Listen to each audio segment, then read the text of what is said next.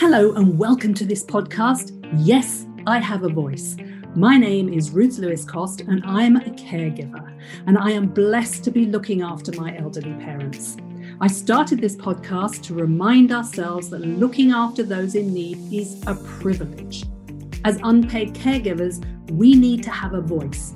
We need to be able to shout loud and be proud of our status. And caregiving has no age. People of all ages are caregivers. This is my way of supporting you all emotionally and practically with tools from other caregivers on how to find the joy in your situation and make amazing memories. So let's dive into this week's episode.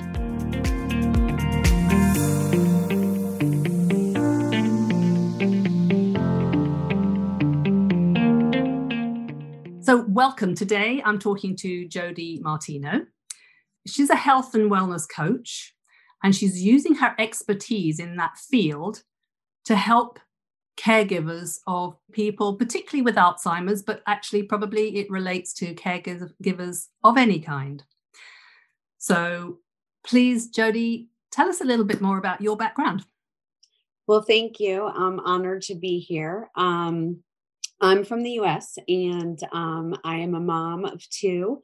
I've been married for almost fifteen years, sixteen years actually. Um, but my mother was diagnosed with Alzheimer's in twenty nineteen. And as an only child, it definitely was a shock to my system, to say the least. But there was a learning curve. And um, in the ebbs and flows of trying to navigate this, I knew that I needed to take care of myself. Uh, first and foremost, before I can be the daughter or now mom that she needed.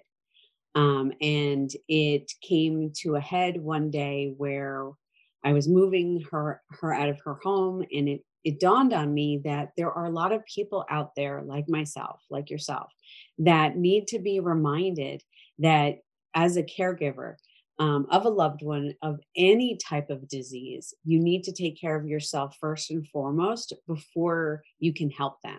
Because if you're not at your best, you're not going to be able to care for them the way that they need. I totally agree with that, actually, whether that's a, a mindset or a physical thing. It, yeah, absolutely. If you're not in the right place, you can't help them. That's totally true. I agree. I'm interested to know how um, you can help people um, sort of keep up their sort of physical well-being, their fitness, because in my experience, when I plan time to perhaps do my exercise, it can all go really well some days. And then other days, there's um, somebody who comes into the home because, you know, sort of a medical person, and you can't always tell them what time they should come. They're telling you what time you have to be there, especially mm. if you have to travel. So that's when your schedule, fitness schedule, mental yep. schedule, whatever it is, completely goes out the window. So right. What would you say to people when they're in that situation? How how can they deal with that? Again, it's it's trying to navigate through that the ebb and flow. I mean, you're going to have days where the, from the minute that you step out of your bed till after you have dinner, you're going to be running like crazy. But it's having a community, having the support system, whether it's a life coach, whether it's a fitness coach, or even a good friend to tell you, even in the busiest of days, to carve out a minimum of fifteen minutes to really thirty minutes of you time, whether it's going for a walk, if you can't push play on that workout, going for a walk, um, stepping outside, obviously, depending on weather, um, and just being present in yourself and allowing yourself grace to kind of just move your body. Um, there are days that I know us as caregivers where we just, all we're doing is busy, busy, busy, busy work. But when we carve out that time, and you gotta really make it a non-negotiable where you say, okay, I may have to get up a half an hour earlier, but that half an hour that you do something for you is a game changer. So I think having this support, but also making it a non-negotiable, because you, again, you can't care for that loved one if you're not caring for yourself first. I think what's also important with carving out that time, even that minimum amount of time, you know, oh, yeah. you still keep a grip on you as a person and your life. And I think that's important. I know, because I'm, you know, quite new to this, so I do know that I went through um, a period, and it might come back, where I actually was resentful that I felt my life had been stolen from me. And that was the word my head was using. Oh, for sure. That's a great point to make, because, you know, at any age, you know, I mean, you could be in your twenties to your sixties or seventies where you're caring for that loved one, um, where you're like, wait a second, this is not the story that I wrote in my mind. And I, I, this is, this isn't fair. This is wrong. But you also have to take a step back and be like, I'm Jodi, I'm Ruth, and I need to be me first, love me first, so that I can be the daughter, the wife, the aunt, the uncle, whatever that may be for that person, for sure.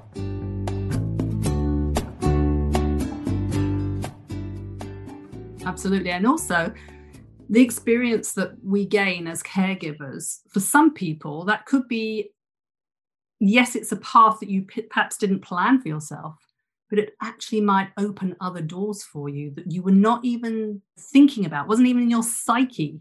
I mean, just in the same way that you've you've got your Facebook group, we'll talk about that in a minute, but also the fact that you are helping caregivers with their fitness, and, and that is kind of a program that you are offering. And um, I'm doing this podcast, and other people are doing things that have sprung out of those times. And that's how you see that these difficult times can take you on a different path that is absolutely a, the right path for you as well. And if you know oh, yeah. that, even in the beginning, I feel that that's a, a way of, of seeing that actually there is something else here. And if for sure. can think that. And my husband always made a good point um, when I was in the deepest moments of this. Um, and he was like, God or the universe wouldn't put you in these positions if they didn't think that you would be able to handle it. And in even in the moments where I'm like hysterical crying, I'm in so much frustration, anger, pain, you name it.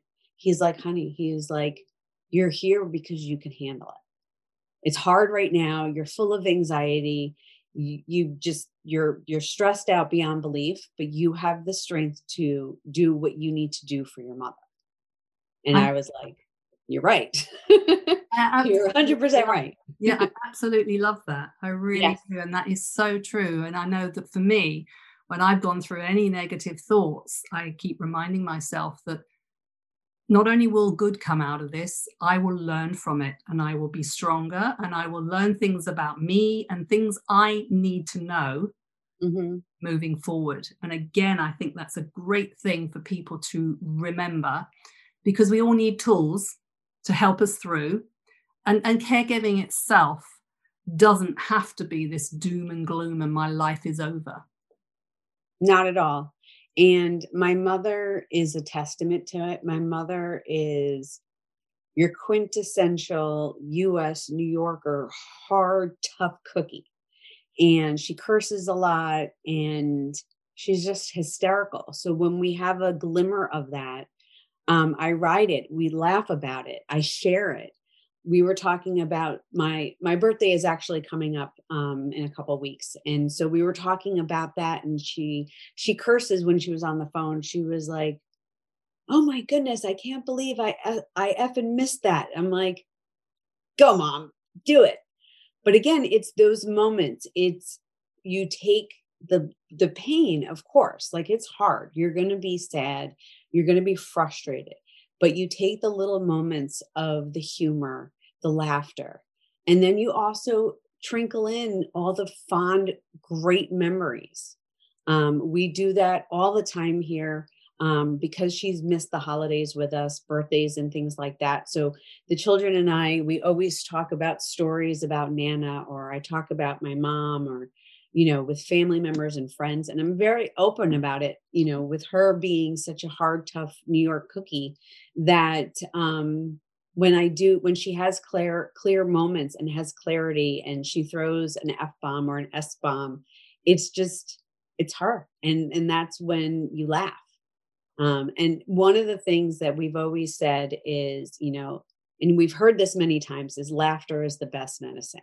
And it's true. I mean, even in the darkest of moments, her being in the hospital for various different things, um, or when she hurt herself, I would walk into the hospital when I could be in the hospital, and she would look at me and she's like, I did it again. I said, yeah.